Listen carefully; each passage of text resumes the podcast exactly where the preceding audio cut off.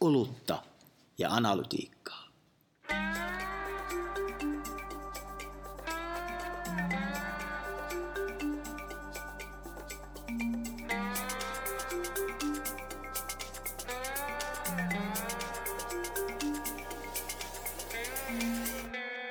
Paikallisjournalismissa ja sen markkinoinnissa, niin siinä on tietty semmoinen söpöysongelma. Ja se liittyy siihen, että paikallisjournalismista usein puhutaan niin, että isot vahvuudet on se, että se on paikallisesti tärkeää ja on matala uutiskynnys ja tavalliset ihmiset pääsee ääneen. Ja se on hienoa, se kannattaa säilyttää. Mutta jos mietitään journalismin tulevaisuutta ja sitten sitä, että minkä, miten journalismia kehitetään, niin siinä on myös tietty laiskistumisen riski. Olutta ja analytiikkaa. Tänään meillä onkin tosi mahtava vieras, sellainen henkilö, joka on pitkään ollut näköalapaikalla suomalaiseen median ja journalismin kehitykseen. Puhutaan ainakin osasta näistä asioista, jos ehditään. Journalismin sisällön mittaamisesta, journalistisen työn mittaamisesta, journalismin tulevaisuudesta, vähän siitä myös bisneksenä ja paitsi tulevaisuudesta, niin varmaan vähän menneisyydestäkin ja digimuutoksesta. Tervetuloa oikein lämpimästi Silja Tenhunen. Kiitoksia ja kiitos kutsusta. Mahtavaa. Hienoa. Mutta ennen kuin mennään asiaan, niin otamme, emme olutta tämän vuorokauden ajan sy- siitä johtuen, vaan vissyt, niin siihen otetaan sitten. Laitetaan, laitetaan homma laulamaan. Joo. Oi, oi, oi, oi, oi. Tuo on aika maltillinen sijoitus, kun ei ole tölkki, vaan muovipullo. Totta, mutta hei, Joo, yhtä lailla. hölkynkö. Lapsuuteni kesä. Tuota, öö, kerro vähän itsestäsi alkuun, ihan tässä saa vapaamuotoisesti tuota, puhua niin paljon kuin sielu sietää. Kuka olet? Mistä tulet? Olen Junan Tuoma Savolainen, työskennellyt pääkaupunkiseudulla kymmen, kymmenisen vuotta, mutta ennen kaikkea paikallislehti-ihminen. Äh, tehnyt pitkän uran äh, suomalaisessa paikallis- ja aluelehdissä, viimeksi Mediatalo Keski-Suomalaisessa Etelä-Suomen sisältöjohtajana. Etelä-Suomen mediahan on ennen kaikkea kaupunkilehtikustantaja, eli Länsiväylä, Vantaan Sanomat, Helsingin uutiset, hienoja vanhoja historiallisia kaupunkilehtiä ollut mukana näiden lehtien verkkokehityksessä ja miettimässä, että miten paikallislehdet, aluelehdet pärjää digitaalisessa maailmassa ja, ja säilyttää sitä lukijasuhdetta. Tällä hetkellä syyskuun alussa siirryin pikkasen lähemmäksi konehuonetta. Aloitin järjestelmätalo Enigraafilla asiantuntijana. Loikka ei ole ihan niin iso kuin insinööriä pelkäävät ehkä ajattelisi, koska tälläkin puolella tehtävät on aika samat. Eli miettiä, miten sitä kiinnostavaa journalismia voi tehdä, miten sitä kannattaa mitata, mistä saadaan sellaista dataa, johon voi luottaa ja kuinka niille toimittajille ja aikaa tehdä tehdä hommia fiksusti ja tehdä sitä entistä parempaa ja yleisöä kiinnostavaa sisältöä. Toihan oli tosi kiinnostavaa. Ja, ja tota, mä, oon, mä oon jotenkin niin tosi pitkä. Mä fanitan vieläkin ihan, ihan niin merkittävässä määrin niin paikallismediaa. Ja monessa niin tavallaan semmoisessa tulevaisuusennusteessa on sanottu, että se, että se tietyllä tavalla niin journalismin tulevaisuus on paikallisuudessa. Öö, Onko, niinku, onko, se, onko se aina ollut näin? On, niinku, nähdäänkö me tämä asia nyt vaan tällä tavoin vai, vai mistä, se, niinku, mistä se juontaa juurensa?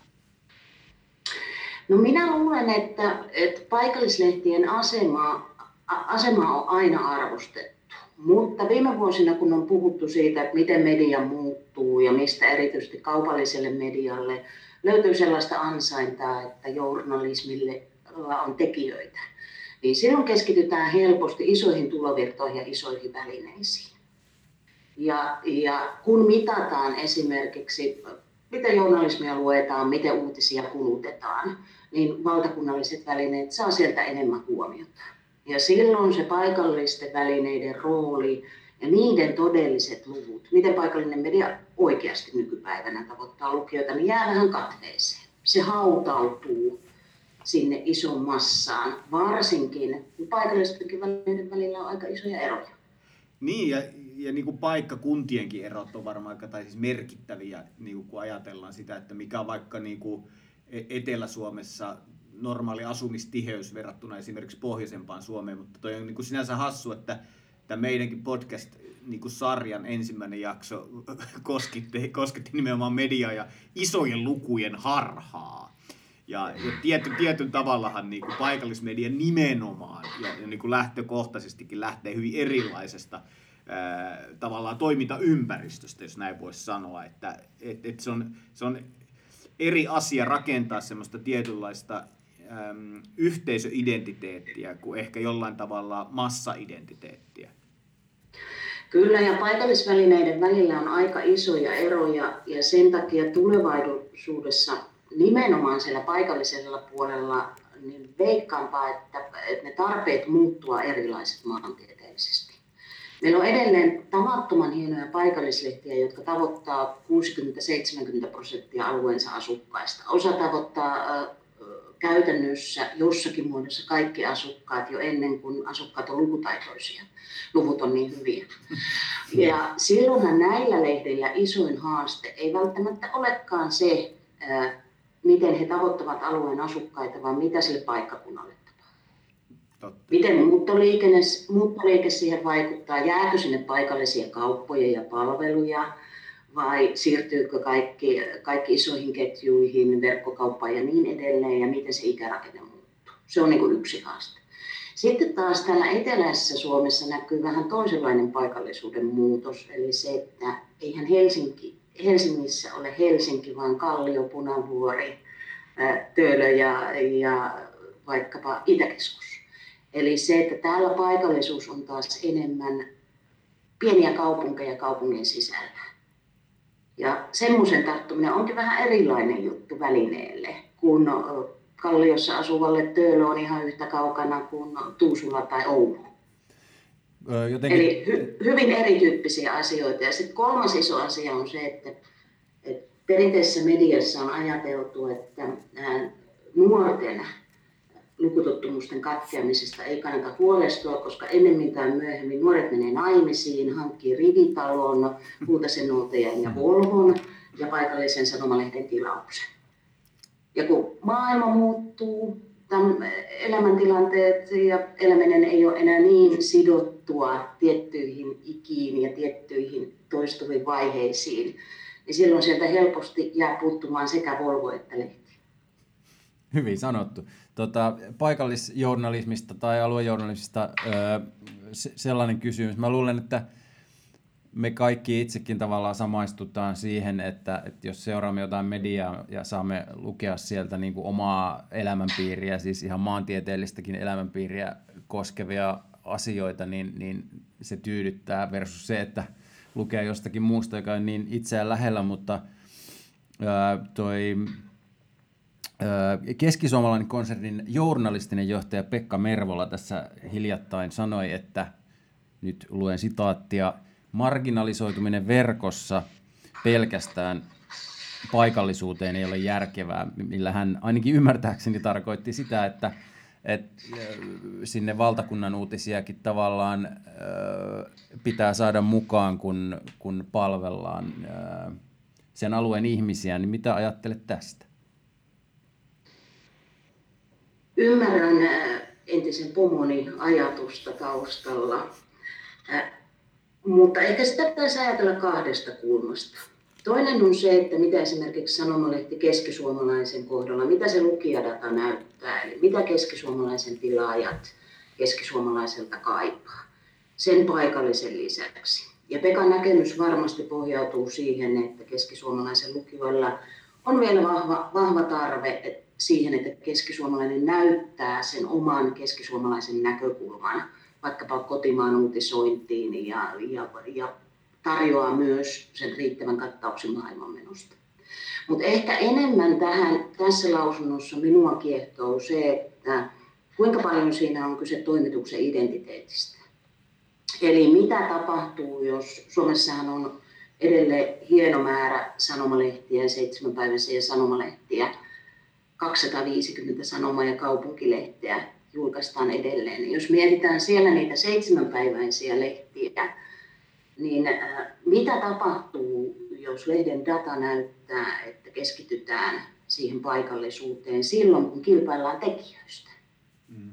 Ja, ja tätä kysyi oivallisesti Twitterissä äh, eräs keskisuomalainen urheilutoimittaja, joka pohti sitä, että jos esimerkiksi urheilutoimittamisessa paikallinen on se, mitä, mitä heidän pitäisi tehdä, niin kiinnostaako se enää sitten nuoremman polven tekijöitä, jos ei ole koskaan mahdollisuutta päästä arvokisoihin tai, tai tehdä jotakin sellaista, joka ylittäisi valtakunnallista uutiskynnystä. Ja siksi tämmöinen paikallisuuden keski, paikallisuuteen keskittymisen näivettävä vaikutus, sitä kannattaa peilata myös tätä kautta todella mielenkiintoinen nosto ja, ja, ja to, mä jotenkin itse, tästähän jonkin verran nyt on ollut mun mielestä syksy aikana muutenkin puhetta, että millä tavalla tietyllä tavalla, siis näistä tekijöistä pitäisi kilpailla samalla, kuin, samalla tavoin kuin, niin kuin huippu vaikka koodareista pitäisi kilpailla. Ja toihan toisaalta, toisaalta se, että jos niin kuin ajatellaan, että niin kuin koteloidutaan vaan johonkin, niin kyllähän se niin kuin nyky, nyky työmarkkinatarjonnassa, kun varsinkin etätyö yleistyy, ei välttämättä tarvitse edes muuttaa mihinkään, vaan sä voit vaikka asua siellä unelmien Vaajakoskella ja silti tehdä vaikka Helsingin paikallisuutisia vähän karrikoiden. Niin, niin tota, että onhan se niin kuin, tietyllä tavalla se on mun mielestä niin jännä ajatus, että, että, se, että se on myös vetovoimatekijä ää, niin kuin tekijöille, että, että saa katsoa maailmaa niin kuin sen paikallisuuden linssien läpi tässä tuota, mun, mun journalistinen urani alkoi aikaista, aikoinaan Itä-Savo-lehdessä Savonlinnassa ja tavallaan sitä maailmaa silloin hengitelleenä, niin tota, kun ei ole haistellut niin kuin isompia kuvioita pienestä kaupungista myös kotoisin, se ei ihan tunnu tuolta silloin.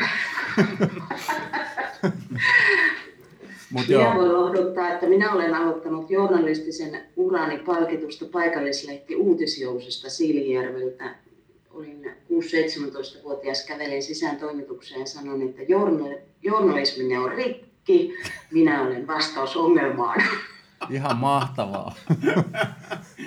Näin pitäisi kuin kaikki, kaikki itse asiassa Mutta jos, siis, jos palataan vielä siihen paikallisuuteen, niin siinä paika, paikallisjournalismissa ja sen markkinoinnissa, niin siinä on tietty semmoinen söpöysongelma. Ja se liittyy siihen, että paikallisjournalismista usein puhutaan niin, että isot vahvuudet on se, että se on paikallisesti tärkeää ja on matala uutiskynnys ja tavalliset ihmiset pääsee ääneen. Ja se on hienoa, se kannattaa säilyttää. Mutta jos mietitään journalismin tulevaisuutta ja sitten sitä, että minkä, miten journalismia kehitetään, niin äh, siinä on myös tietty laiskistumisen riski ja riskejä, jotka liittyy sekä uusiin lukijoihin että uusiin tekijöihin. Eli jätetäänkö sen mukavuuden takia esimerkiksi tutkiva journalismin kehittäminen paikallismediassa tai vaikkapa datajournalismin kehittäminen, jolloin paikallisjournalismista voi tulla liian mukavaa ja liian sisäänpäin kääntyvää. Ja erityisesti tämä datapuoli on siinä mielessä kiinnostava, että, että jos kerrotaan vaikka, miten paikkakunta pärjää perinteisissä tärkeissä uutisasioissa, onko meillä hoidettu kouluruokailu hyvin tai paljonko käytetään rahaa teiden kunnossapitoon tai mikä on tällä hetkellä hammashoidon jonotilanne, niin jossakin vaiheessa on se riski, että pyöritetään niitä numeroita niin, ettei peilata siihen, että onko meillä kunnassa asiat hyvin vai huonosti verrattuna vaikka naapuriin. Ja se on vähän, kun Jarkko sanoit siitä identiteetistä.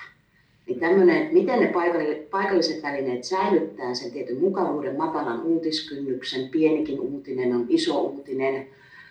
Ja sitten toisaalta pitävät huolta siitä, että esimerkiksi semmoisten todella isojen epäkohtien paljastaminen ei jää valtakunnan välineille, jotka sitten tarttuu niihin kaikkein törkeimpiin tapauksiin muutaman kerran vuodessa.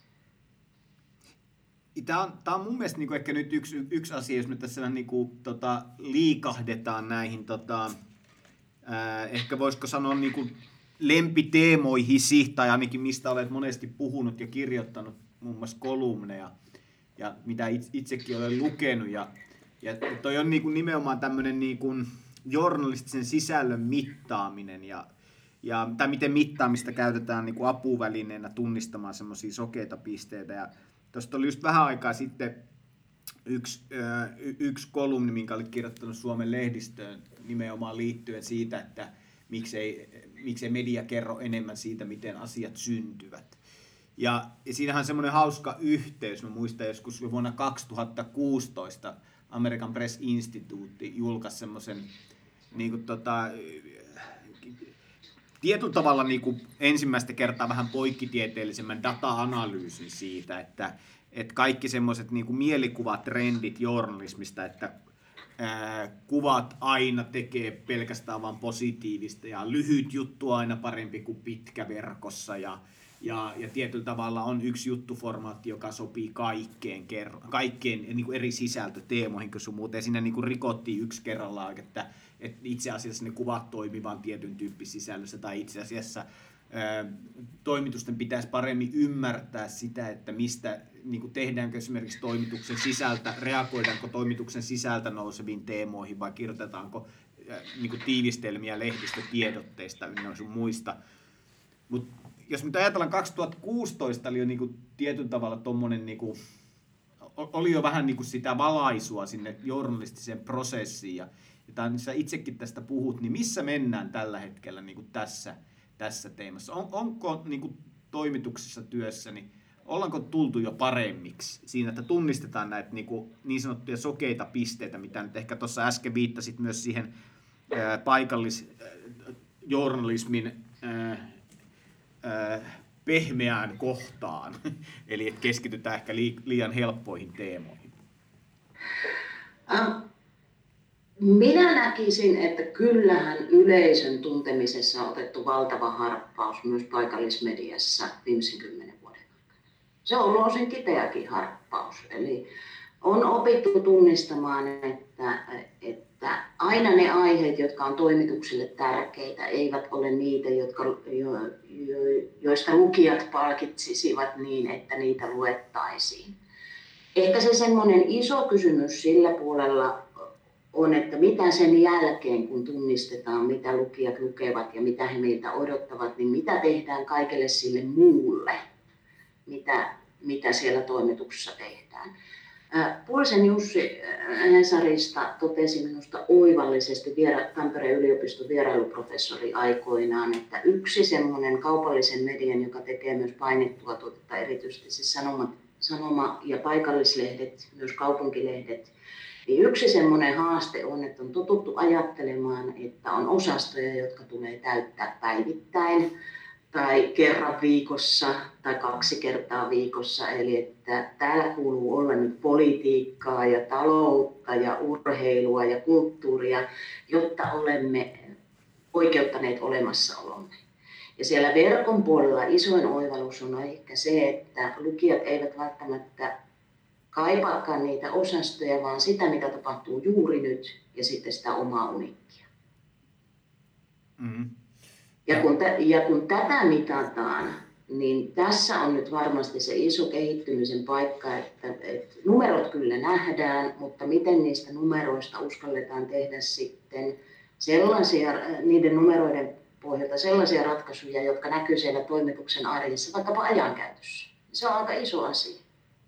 Toi, mä, mä, mä itsekin sanoisin, että näin niin kuin, tietyllä tavalla kuitenkin aavistuksen sivusta sitä ydintä seuranneena – niin, niin tota, mä jotenkin itse, itse vähän aika allekirjoittaisin ton statementin jotenkin, että, että se on niinku kuitenkin ajateltu, että se, on niinku se tieto on tietyllä tavalla aavistuksen verran vielä niinku semmoista, ää, se on semmoista ulkoa päin tulevaa ää, niinku informaatiota, sinne missä muukin informaatio. Yleisötieto vai? Niin, Joo. esimerkiksi. Tai niinku tämmönen, tähän liittyvä ymmärrys. Ja, ja tietyllä tavalla, että sitä ei kuitenkaan peilata suhteessa niihin asioihin, mitä sillä toimituksessa tehdään. Eli ei kuitenkaan ehkä läpivalasta sitä koko tuotantoprosessia niinkään niin kuin suhteessa niihin ihmisiin. Vaikka... pintapuolisia muutoksia vaan? Vai? No, no, no, varmaan pintapuolisia, mutta ja ne voi olla niin kuin ehkä rakenteellisiakin, mutta siltikin, niin kuin, että mistä ideat vaikka sisältöihin nousee.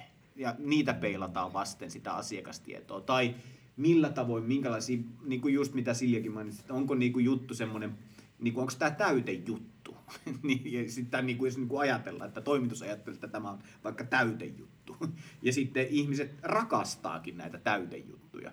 Niin, niin mistä se kertoo meille? Kertooko se meille, että me tarvitaan lisää täytettä näihin lehtiin ja tämä kaikki muu, mikä ei ollut täytettä, niin se ei itse kiinnostanutkaan ketään? Niin ja sitten toisinpäin kun ajatellaan, että nähdään, että mitä luetaan paljon, mm. niin sen katsominen, että mitä luetaan vähän. Mm.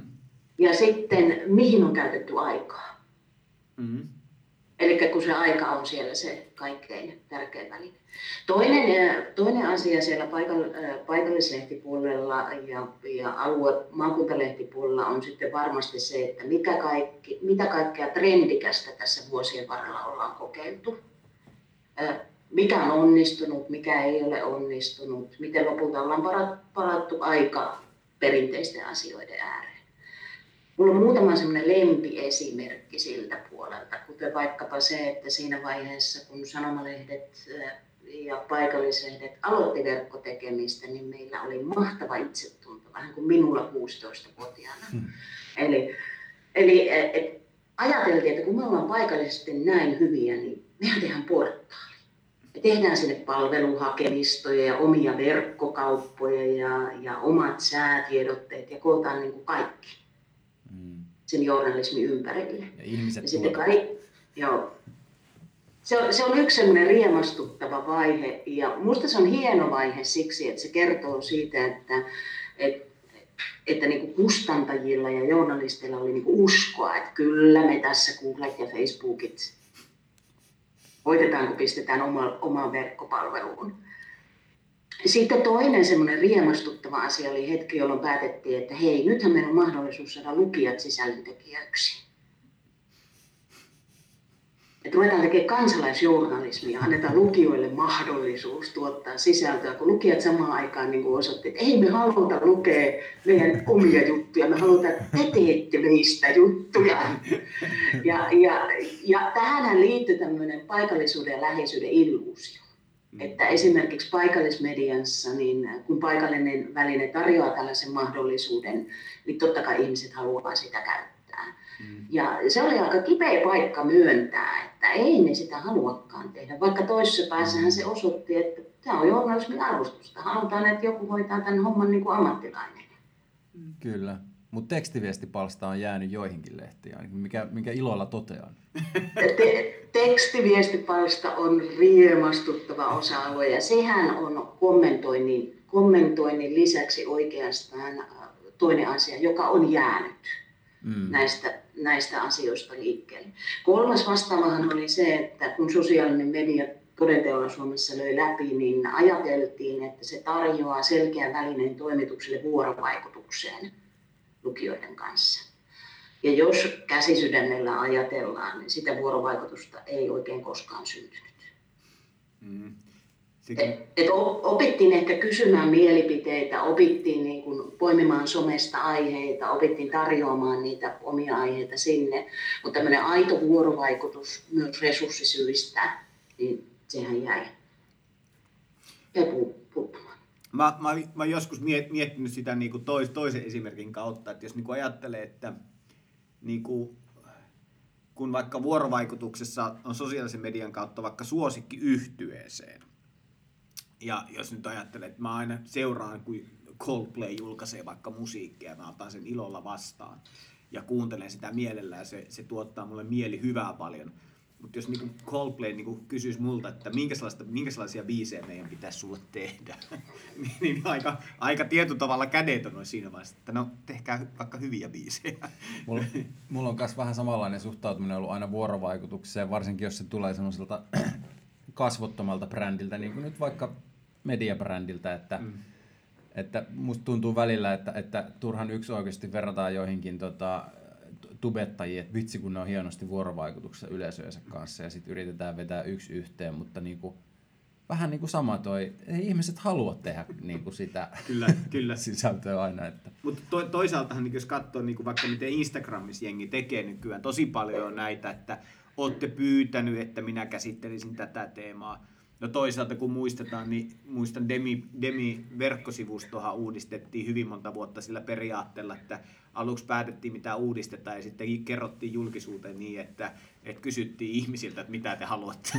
ja, ja, ja sitten niin kuin etsittiin sieltä vaan se oikea vastaus. Sanottiin, että tätähän te halusitte. Olkaa hyvä. Että, vaan se niin kuin toisaalta, sitähän voi käyttää myös tämmöisenä illuusiona ehkä. Kyllä, ja tästähän on muutaman vuoden takaa riemastuttava tutkimus Lappeenrannan teknillisestä yliopistosta. Siellä selvitettiin, että kaipaako nimenomaan paikallisen ja maakuntamedian lukijavuorovaikutusta lehden kanssa. Ja tuloshan oli musertava. Eli, eli digita- erityisesti digitaalisilta tuotteilta ja palveluilta niin odotettiin peruskäytettävyyttä ja sitä, että ne on olemassa. Ja lukijat koki tärkeiksi, että, että he saavat sitä tietoa, se löytyy helposti, näppärä käyttää. Mutta esimerkiksi se, että, että he osallistuisivat lehtien, on ne sitten sisältöjä tai palvelujen kehittämiseen, niin suurin osa sanoi, että ei kiitos. Mutta, mutta se on vähän niin kuin silleen sitä niin verrattaisi vaikka, jos nyt ajatellaan, niin kuin, sallitaan tämmöinen niin kömpelöhkö analogia, mutta jos nyt ajattelee, niin kuin, että minkä, mitä se vuorovaikutus on, jokainenhan meistä ymmärtää vuorovaikutuksen tietyllä tavalla eri tavoin. Sitten jos me ajateltaisiin, että se olisi vähän niin kuin ystävyydessä, vuorovaikutus olisi se, että, että se media on semmoinen ystävä, joka aina tulee sun luo ja ensimmäisen kysyy, että no mistä sä haluaisit me juteltaisi nyt? että ei se nyt niinkään mene se vuorovaikutuksen, vaan tasan se yksi tapa olla, vaan kyllähän sitä pitäisi varmaan niin kuin ehkä vähän laajentaa tietyllä tavalla sitä spektriä, että ymmärtää, että että siihen niin kuin, tavallaan siihen suhteeseen kuuluu hirveästi erilaista vuorovaikutusta ja monesti kuunteleminenkin, joskus kuunteleminenkin on siis vuorovaikutusta, joskus puhuminen on vuorovaikutusta ja joskus jopa interaktiokin on vuorovaikutusta. Mutta se on ehkä niin kuin siinä, siinä mielessä, että monestihan näitä halutaan niitä ilmiöitäkin tietyllä tavalla yksinkertaistaa, että, ja sitten siitä tulee tietyllä tavalla semmoinen ilmiö, mitä sitten ehkä myydään myös jossain kontekstissa. Tämä on helppo myydä. Mutta vuorovaikutukseen liittyy ehkä se kaikkein tärkein mittaamista sivuama asia tällä hetkellä. Eli se, että kun paikallismediassa on kokeiltu erilaisia vuorovaikutuksen muotoja siellä sosiaalisessa mediassa on ajateltu, että lukijat haluaisivat olla sisällön tekijöitä ja huomattu, että tämä ei ehkä ole kuitenkaan se juttu, jota meiltä odotetaan ensisijaisesti niin analytiikkahan on sitten auttanut tunnistamaan yhden oleellis, kaikkein oleellisimman ja lahjomattomimman vuorovaikutuksen mittarin, ja se on verkossa palvelujen käyttötiheys. Eli se, että jos mietitään sitä, mitä mittaamisesta on opittu, niin myös paikallismediassa opittiin ensin tunnistamaan, että mitkä on ne sisällöt, joita kulutetaan kaikkein eniten, mistä kanavista se liikenne tulee ja mitä eroa esimerkiksi sen, siitä, miten se sisältö tarjoillaan on, jos liikenne tulee vaikkapa hakukoneista tai kun se tulee sosiaalisesta mediasta tai jos se on siellä suoraan verkkopalvelu, lukija on tullut suoraan sinne verkkopalveluun. Miten, miten kanavat eroaa, mitkä sisällöt kiinnostaa. Mutta tällä hetkellä se kaikkein isoin asia liittyy siihen, että miten niitä, kuinka usein niitä palveluja käytetään. Ja siellä on myös ne kaikkein kipeimmät numerot. Eks, eks. Koska tosiasiahan on, että Suomesta löytyy kaupallisen, äh, kaupallisen median puolelta vain kourallinen sellaisia verkkopalveluja, jotka voi tässä sanoa, että heillä on aito lukijasuhde. Ja minä pidän aitona lukijasuhteena sitä, että, että voidaan ajatella, että, että kuluttaja käy päivittäin tai iltapäivälehdet, jotka on Suomessa tässä aivan ainutlaatuisia, että siellä käydään keskimäärin kaksi kertaa päivässä. Niin silloin puhutaan suhteesta, että on suhde siihen välineeseen. Eikö tämä vähän ja niin varsinkin, niin... joo, sano vaan. Sano vaan loppuun, niin mä kysyn sitten. Niin, että varsinkin seitsemänpäiväisille sanomalehdelle, niin tässä on se kipeä kysymys. Koska sanomalehden hienous on se, että kun se aamulla kulahtaa sieltä luukusta tai tulee sinne posti, postilaatikkoon, niin se muistuttaa olemassaolostaan. Mm. Ja sen jälkeen, kun mennäänkin sinne digitaaliselle puolelle, niin voi olla maksajia, mutta jos se maksava tilaaja käyttää palvelua vaikkapa keskimäärin kaksi tai neljä kertaa viikossa, niin kuinka intensiivinen se suhde on ja kuinka tarpeellinen ja pysyvä tuote se paikallinen media ja journalismi siinä on? Se on hyvä kysymys. Se on iso mitattava asia, jota, jota seuraavan parin vuoden aikana se tulee olemaan yksi tärkeimmistä mittareista. Mitä siitä mittarista opitaan? Tämä on vähän niin kuin huumekaupassa, että, että viikkokäyttö pitää saada päivit, päivittäiskäytöksi tai, tai monta kertaa päivässä.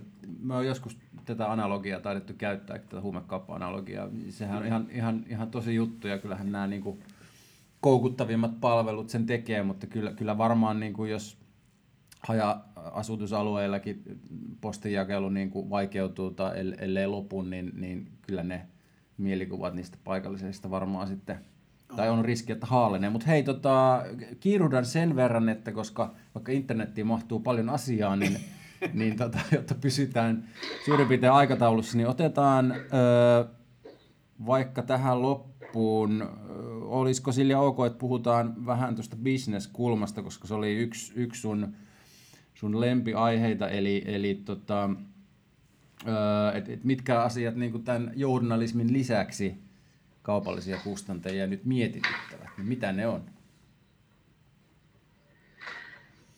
Silloin tosiaan, kun puhutaan kaupallisesta mediasta, niin se kustantajapuolen ajatteleminen on kiinnostavaa siksi, että kaupalliselle medialle selkänojaa syntyy kuitenkin ansainnasta. Ja, ja sen takia niin kuin seuraavan parin vuoden aikana on mielenkiintoista nähdä, että minkälaisia strategisia ratkaisuja suomalaiset kustantajat tekevät. Vähän niin kuin Kalle kirjoitti tuoreessa blogissa, että minkälaisia esimerkkejä on maailmalta, että minkälaisen strategian New York Times valitsi, mitä, mitä teki BuzzFeed ja, ja, ja niin edelleen. Ja tällä puolellahan ehkä aika vähälle uutisoinnille on jäänyt se, että Meillä on paljon positiivisia esimerkkejä siitä, että suomalaiset mediatalot on pystyneet laajentamaan sitä ansaintaa, joka tuo sitten semmoista tiettyä pelivaraa ja, ja, ja vähentää paineita siellä toimituksen puolella, että koko se kustantamisen tai kustantajan onnistuminen ja taloudellinen kehitys olisi vain journalismista kiinni. Sanomissa Esari on tehnyt hyvää, hyvää työtä journalismin puolella, mutta jos ajatellaan esimerkiksi oppimisen merkitystä sanomien liikevaihdossa, niin sehän on merkittävä. Mm. Alma-medialla puhutaan digitaalisista kauppapaikoista ja, ja esimerkiksi mediatalo keskisuomalaisella ulkomainonnasta, että mitä sillä puolella tapahtuu. Mutta se toinen superkiinnostava asia on se, että mitä sille painetulle lehdelle tapahtuu. Ja minkälaisia asioita sillä puolella tehdään, koska meillä on vähän taipumusta että puhutaan mieluummin niistä digitaalisista asioista ja yksittäisistä onnistumisista sillä puolella siksi, että ajatellaan, että siitä painetusta tuotteesta puhuminen on vähän vanhanaikaista. Mm. Ja, sitten, ja sitten samaan aikaan kuitenkin sillä puolella iso osa rahasta tulee edelleen se painetusta mediasta. Miten siitä pitäisi ja, puhua? Nyt en kuullut. Niin anteeksi. Miten, miten siitä pitäisi puhua siitä painetusta tuotteesta? No minusta yksi semmoinen hyvä asia olisi se, että, että ehkä meidän pitäisi rohkeammin uskaltaa kertoa vielä, vielä siitä, että mistä se sanomalehtien kustantajien tulot muodostuu. Ja, ja myös siitä, että, että miksi siitä painetusta lehdestä ei luovuta, koska se on paitsi niin suosittu, niin se on sitten myös sen tulonmuodostuksen kannalta isossa roolissa. Ja kolmas näkökulma on se, että yksi semmoinen alan vaiettu salaisuus digitaalisella puolella on se, että näköislehti on kokenut semmoisen yllättävän renesanssin. Eli että onkin löytynyt, löytynyt semmoisen perinteisen median sähköiselle julkaisulle konsepti, jonka nimi on näköislehti, joka on kannesta kanteen tuotettu kokonaisuus ja, ja joka, joka sillä puolella toimii. Niin se, se on mielenkiintoinen mielenkiintoinen asia, että mitä, mitä siellä tapahtuu. Mutta ehkä isoin juttu sitten äh, siellä kustantamisen puolella on kuitenkin se, että mitä sellaisia digitaalisia oivalluksia lähivuosina tehdään, jotka kiinnostaa yleisöä, mutta ovat myös panostuotossuhteeltaan fiksuja. Kyllä toi, ja, niin, joo, san, sano vaan. Ja tällä puolella äh, panostuotossuhde tarkoittaa sitä, että joko kannattaa panostaa aikaa ja rahaa johonkin siksi, että se tavoittaa merkittävän määrän yleisöä ja kasvattaa sitä kautta sitä lukijasuhdetta tai niin, että se tuo ihan ansaintaa. Ja tässä mä kovasti toivoisin, että Suomessa käytettäisiin verrokkeena esimerkiksi sitä, mitä Norjassa parhaillaan tapahtuu tai ylipäänsä Pohjoismaissa, koska, koska sillä puolella on aika hienoja esimerkkejä, vaikka norjalainen A-media, joka on keskittynyt puhtaasti sisällön kehittämisessä alle 30-vuotiaisiin kovissa uutisaiheissa ja pystynyt tätä kautta kasvattamaan sekä tilausten määrää tässä ikäluokassa että kaikissa muissakin ikäluokissa. Turvaamaan journalismia sitä kautta. Tuota, tuli tuosta, vai oliko se Jaakko? Niin, mä, mä, mä, mä just jotenkin toi, toi on niinku hauskaa, että just toi mitä sano, sanoit tuosta, että, että media ei niinku kehtaa tai ei halua puhua niin kuin tietyllä tavalla, mistä se tosiasiallinen bisnes koostuu tällä hetkellä, että mikä se, mistä se raha tulee, koska mä itsekin niin kuin muistan kaupallisen median aikaan, ja tota, tai muistan, kun siellä näistä asioista puhuttiin ja jotenkin aina siinä vaiheessa se korostui, että ettei, ettei luoda sellaista käsitystä esimerkiksi mainostajille, että ollaan vähän niin kuin yesterday's news, että me ollaan vähän niin kuin, me ei olla tässä niin kuin ajahermolla kiinni, mutta siitähän se meni jossain vaiheessa ihan lähti käsistä, kun ruvettiin puhua niin kuin BuzzFeedin tyyppinen, ainoastaan pitää olla somessa, tehdä somealustoille juttuja, mm. niin sit sä oot niin kuin hip hop ja cool ja ja kuten huomaa mun kielestä, niin tää on täyttä boomer. osaava, osaamaan tämmöisiä niin 90-luvun tota, nuorisokieltä. Mutta siis jotenkin se on niin kuin hauskaa, että et kyllähän se niin kuin, nämä asiat muuttuu tosi hitaasti kuitenkin. Kyseessä on niin kuin ihmiset ja on niin kuin kulttuurinkin monesti sidottavia asioita. Esimerkiksi niin kuin mitä media, media on ja mitä media rakentaa. Ni, niin sitten se on kuitenkin niin kuin hassua, että media itse jotenkin yrittää painaa itseään alas niissä asioissa. Ja toisaalta, mutta toisaalta siinä on se toinen puoli, että et, et korostetaanko niitä niitä klassisia alustoja tai printtiäkin, niin onko niiden niinku tietyllä tavalla, kun, sit, kun niistä puhutaan, niin korostetaanko niitä ehkä kuitenkin tietyllä tavalla ehkä vähän semmoisilla äh, kieliasuilla tai ilmaisumuodoilla, jotka niinku, lähestulkoon tekee niistä pyhiä niistä alustoista, että niitä ei voisi mukaan kehittää. Ja et niitä ei kuitenkaan niin kuin suostuta heittämään siihen kehityksen alttarille, että vitsi me halutaan uudistaa, tehdä printistä kokonaan uusi väline, tai me halutaan TVstä tai me halutaan radiosta tehdä kokonaan uusi mediamuoto, koska jotenkin se tavallaan se ei uskalleta käydä sitä keskustelua. Et, vai mistä se johtuu? Niin, on inhimillisesti ymmärrettävää, että uuden mittaaminen on kiinnostavampaa kuin vanhan. Mm. Ja siksi teknologian kannalta kaupallisessa mediassa yksi iso asia on se, että verkon puolella mittaaminen on kehittynyt. Seuraava askel on sen näköislehden mittaamisen kehittäminen ja se, että päästään lähemmäksi myös sitä, että mitä siitä paperista saadaan irti. Koska sillä tavalla pystytään arvioimaan aidosti sitä, että mikä lukijalle on tärkeää ja sitten pystytään saamaan muturinnalle faktaa esimerkiksi siitä, että onko niiden kanavien välillä aiheiden kiinnostavuudessa eroa vai ei. Koska Konkreettinen esimerkki. Jos yksittäisen tuotteen verkkopalvelussa luetaan tiettyjä juttuja erityisen paljon, niin onhan tärkeää, että pystyttäisiin siinä rinnalla katsomaan, että johtuuko se siitä, että viisi seuraavaksi luetonta juttua, niin puolet lukijoista onkin lukeneet aamulla ne jo näköislehdistä tai paperista, ja sen takia ne eivät lue niitä enää uudelleen verkosta, mm-hmm. vaikka he ovat saattaneet käyttää vaikka kahdeksan minuuttia minuuttia aikaa, joka verkossa olisi niin kuin todella iso lukuaika jonkun yksittäisen sisällön kuluttamiseen siellä toisessa kanavassa, jonka mittaamistietoa ei pystytä yhdistämään sen verkon puolelle. Ihan niin kuin konkreettinen mm. pieni, pieni esimerkki. Se auttaisi sitten myös karistamaan illuusiota siitä, että joku asia, joka ei toimi verkossa, niin sitä tehdään siksi, että paperilla sitä kyllä halutaan. Niin, Kuulostaa siltä, että tällaisen niin kuin datan hyödyntämisessä on vielä paljon niin kuin kiinni otettavaa sen sijaan, että ruvettaisiin BuzzFeedin tapaan niin kuin paikallislehdet rupeaisi tekemään vaikka fyysisiä ämpäreitä tai keittiövälineitä painamaan tuolla. Että, Kyllä. Mutta no, vitsi vitsinä, mutta että varmaan niin, niin onhan mekin nähty tässä Suomessakin erilaisissa mediataloissa niin, niin tota, ainakin tuntuu, nimiä mainitsematta, mutta tuntuu, että se strateginen painopiste on siirtymässä muuhun kuin journalismiin. Kyllä me nähdään, jos me katsotaan varmaan ihan niin kuin tällä hetkellä YT-neuvotteluitakin, mitä on käyty viime aikoina alalla, niin hmm. kyllähän ne niin kuin tiettyyn osaan erity, erityisesti koskee tällä hetkellä tiettyä toimialaa niin kuin, tota, toiminnassa. Ja se on sinänsä sääli.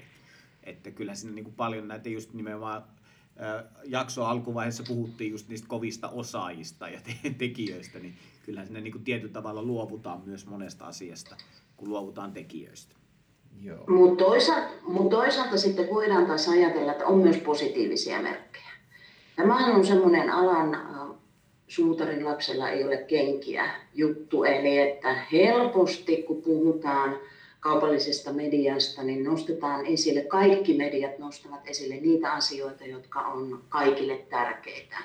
On se sitten vaikka valtion journalismin tukimalleja tai on se sitten vaikka jakelutilannetta.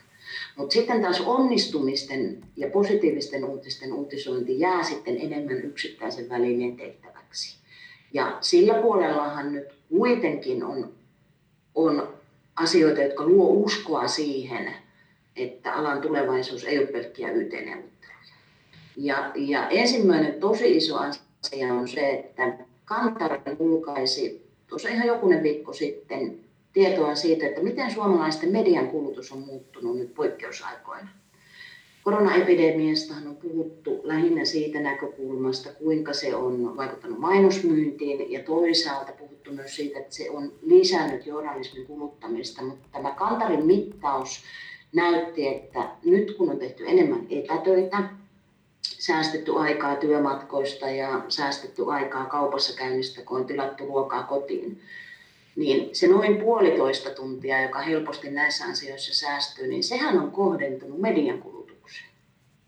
Eli jos tarkastellaan vuoden 2019 mediapäivää ja sitten ensimmäistä puolta vuotta tänä vuonna, niin suomalaisten mediapäivä on pidentynyt puolitoista tuntia ja se päivä ei ole pidentynyt sillä, että katsotaan enemmän leffoja, mm. vaan suurin kasvu on ollut sanoma-iltapäivä ja ilmaisjakelulehtien kulutuksessa, no, 41 prosenttia.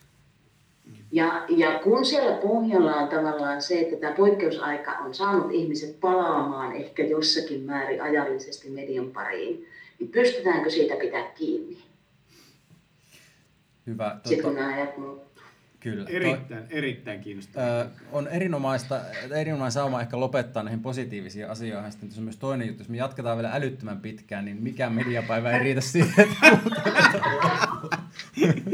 suomalaisen, suomalaisen mediapäivä pitää mennä neljään tuntiin.